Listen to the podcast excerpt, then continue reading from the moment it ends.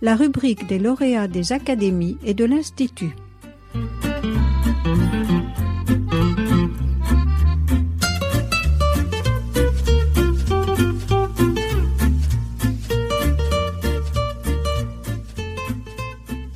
Je m'appelle Marine Kiziel, je suis docteur en histoire de l'art, conservatrice du patrimoine, actuellement euh, en charge du département 19e siècle au Palais Galliera, le musée de la mode de la ville de Paris. Et j'ai eu la chance récemment d'être coloréate du prix Bernier de l'Académie des Beaux-Arts pour la publication de ma thèse, La peinture impressionniste et la décoration aux éditions du Passage. L'impressionnisme, pour moi, c'est un mouvement euh, auquel j'ai consacré une, grande partie de, ma vie récemment, je peux le dire ainsi. Euh, je crois que la page est, en passe d'être tournée parce que ça fait, euh, selon qu'on le regarde dans les grandes largeurs ou avec un peu plus de précision, entre 10 et 15 ans finalement, que j'ai consacré mes yeux d'historienne de l'art c'est un long compagnonnage euh, que j'ai effectué sur les bancs de l'école du Louvre, euh, dans mes pérégrinations personnelles de par le monde, et puis évidemment avec la collection du musée d'Orsay, qui est euh, un ensemble de chefs-d'œuvre assez extraordinaires et un terrain d'exploration. Le, sujet sur lequel j'ai travaillé pour cette thèse, ce livre,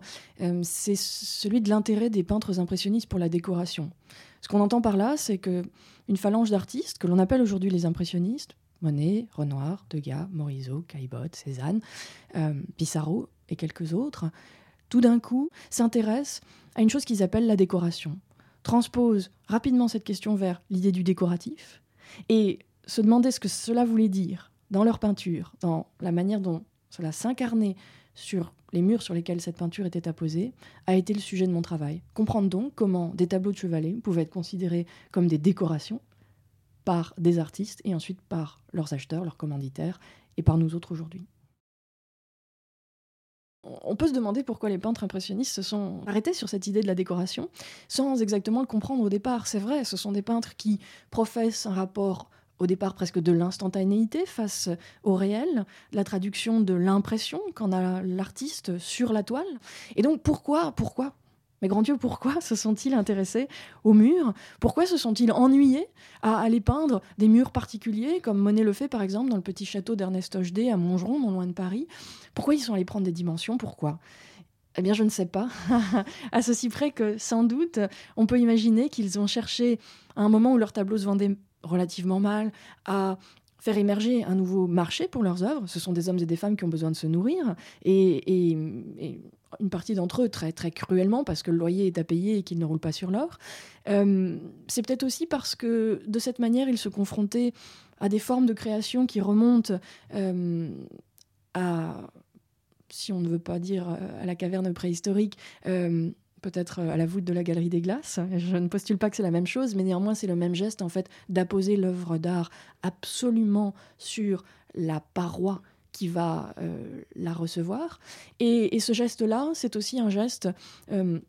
de la relation, presque fantasmée au XIXe siècle, entre un mécène, un commanditaire et un artiste, dans le cadre d'un espace particulier. Et il y a évidemment des charmes, et, Renoir euh, le dira très explicitement, à se penser comme le peintre ordinaire de ces mécènes, soit à rejouer presque l'idée d'être un nouveau Lebrun ou un nouveau Boucher pour son Louis XIV ou son Louis XV. Tout cela, ça fonctionne, et ça ne fonctionne pas. Et c'est là que les artistes se mettent à faire refluer l'idée de peindre des décorations pour des murs précis, et s'empare de l'idée du décoratif qui va infuser dans le tableau de chevalet les capacités de bien-être, de plaisir et d'adaptation à un espace, de création aussi d'un espace qu'ils avaient d'abord tenté de travailler dans le cadre de lieux particuliers auparavant, sous le vocable de décoration. Le défi que pose le mot de décoration qui est à l'origine de, ce travail, c'est de comprendre ce que un mot veut dire à différents moments de son usage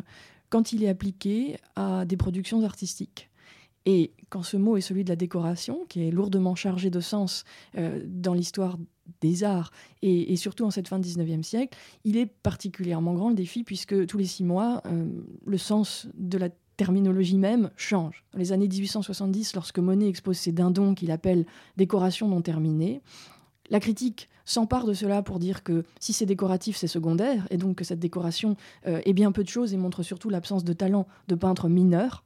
Et tout cela euh, entre en, grande opposition avec, ne serait-ce que 20 ans plus tard, la réception extraordinairement passionnée et positive des cathédrales de Monet qui sont présentées par la critique comme un sommet de son art, indépassable presque, parce qu'elles sont décoratives. Et ce qui se passe là, c'est l'évolution d'une notion qui nous amène d'abord à suivre Monet et ses amis, euh, à les peindre des murs dans des intérieurs choisis dans les années 70, début 80, et bientôt comprendre que ce rapport du commanditaire et de l'artiste, de la peinture et du lieu, est compliqué à assumer, parce que c'est beaucoup plus simple en fait d'aller peindre sur nature de petits tableaux de chevalet et de les donner à son marchand pour qu'il les vende en toute liberté. Et voir comment donc est commuée cette notion de décoration vers l'idée de décoratif, c'est-à-dire vers la capacité inhérente dans l'œuvre à faire émerger un monde dans lequel soit le regardeur, le spectateur pourra s'immerger, c'est ce que propose Monet, c'est ce que propose Pissarro, Degas à certains égards, soit à faire sortir presque les grâces, les charmes, le, bien-être du tableau pour aller enrober le spectateur dans l'espace même de son intérieur, et c'est ce que feront par exemple Renoir et Morisot. Il y a un ensemble d'œuvres parmi euh, ces tentatives euh, de décoration impressionniste qui, euh, qui m'est cher, c'est cet ensemble de deux portes qui a été peint par Caillebotte pour sa propriété, sa demeure du petit Gennevilliers. Ce sont des œuvres qui rassemblent bien des, bien des tensions et bien des enjeux de la décoration impressionniste, dans la mesure où il faut imaginer que Caillebotte peint pour sa salle à manger du petit Gennevilliers une sorte de semis de fleurs, aujourd'hui euh, au musée de Giverny, qui est comme un papier peint en fait de marguerite blanche sur un fond vert pour décorer ses murs. Et puis il les accompagne de deux portes, euh, deux portes à double battant, de grandes portes, qui sont peintes comme si, comme si ces portes étaient l'intérieur d'une serre. Et Caillebotte était un fervent horticulteur, comme si donc il s'agissait de sa serre. Et ce qui est particulièrement séduisant dans, dans ces portes, c'est que les portes fermées, nous avons l'impression d'être face à la serre ouverte, picturalement, et les portes ouvertes, l'image se brise, et nous pouvons passer sans doute à travers la porte, mais nous ne rentrons plus dans la serre. Et ce travail avec l'illusion, ce travail avec la décoration d'objets secondaires, des portes, ce travail avec la manière de façonner un intérieur, par la rêverie en fait, puisque la serre, c'est la porte ouverte vers la fleur, vers d'autres sensations, vers une chaleur, euh, puisqu'on y, cultive des orchidées, vers donc un, un ailleurs mental. Eh bien, cela, c'est la décoration impressionniste. La manière, en fait, de créer par la peinture, dans un espace presque à échelle 1, une illusion qui passe par la beauté, qui va vous transporter. Et ce transport, en fait, c'est l'idée que face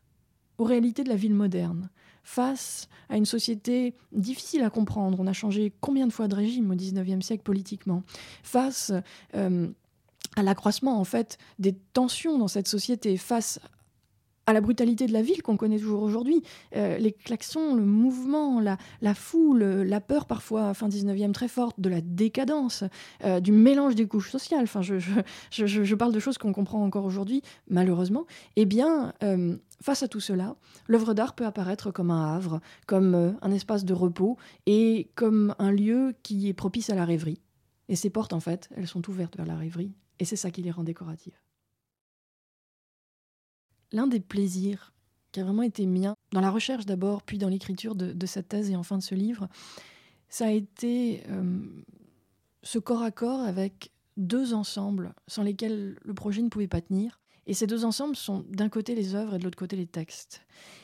Et vraiment suivre l'évolution d'un mot en cherchant son incarnation dans des œuvres que l'on avait oublié depuis des décennies de regarder pour ce que elles voulaient dire, dans le sens même de ces mots qui leur avaient été associés par les artistes ou par la critique, ça c'était passionnant. Ce que je veux dire, c'est que les évidences tombaient et les difficultés émergeaient, et que s'y confronter, en fait, était puissamment satisfaisant, en même temps que très ardu pendant de longues années. Euh, si l'on imagine dindons de monnaie, on a eu l'habitude depuis des, décennies de les appeler les dindons. Mais on oubliait en fait que c'était une, selon les termes de monnaie, décoration non terminée. Mais diable, en fait, qu'est-ce qu'une décoration? Pourquoi est-elle non terminée? Tout cela euh, ne pouvait s'exprimer que par la compréhension en fait de, de bien des choses qui échappaient simplement à l'œuvre dans ses termes les plus plastiques, et qui néanmoins étaient alimentées par eux. Comprendre donc ce que Monet entendait, ce que ses lettres pouvaient en dire, ce que les critiques avaient en percevoir, ce qu'ils avaient réussi à percevoir, ce qu'ils avaient laissé de côté, tout ça était fascinant. Et j'ai rejoué en fait ce, ce jeu et ce plaisir euh, par rapport à tant d'œuvres dont on avait complètement oublié le sens, et auxquelles j'ai pu restituer ce sens euh, si, si important qu'en fait il en était le sens premier. Il ne s'agit pas simplement d'accrocher des œuvres pour les murs pour les voir. Il faut encore savoir les voir et partager ce savoir. Et c'est ce que m'ont permis les éditions du passage. Un conseil euh, pour un jeune chercheur de se lancer et de croire en ses idées, de croire aussi qu'elles vont pas se développer si vite, mais qu'elles naîtront et qu'il faut leur faire confiance, qu'il faut se faire confiance. Et puis, euh, pour le jeune Thésard, eh bien, je pense à, ces mots de Hugo qui étaient cités par Patrick Boucheron dans, dans sa leçon inaugurale au Collège de France. Des mots des Misérables, où il explique qu'il faut tenter, persister, persévérer, braver, étonner la catastrophe par le peu de peur qu'elle vous fait. Et je crois qu'une thèse, à bien des moments, on a l'impression que c'est une catastrophe. C'est dur, c'est long, c'est noir, c'est obscur, c'est solitaire. Et en fait, c'est une catastrophe qui ne fait pas peur et qui ne doit pas faire peur, même dans les moments de découragement, parce qu'à la fin, c'est une une joie, un plaisir, un ensemble. C'est tout d'un coup une naissance, celle d'un projet que l'on aboutit, c'est formidable, c'est un rite de passage en cela. Et puis surtout, bah, c'est l'entrée dans une communauté, celle avec laquelle on partage et celle que l'on cherche à, contribuer à bâtir. Alors oui, euh, que tous les thésards étonnent la catastrophe par le peu de peur que leur thèse leur fait, et tout ira bien.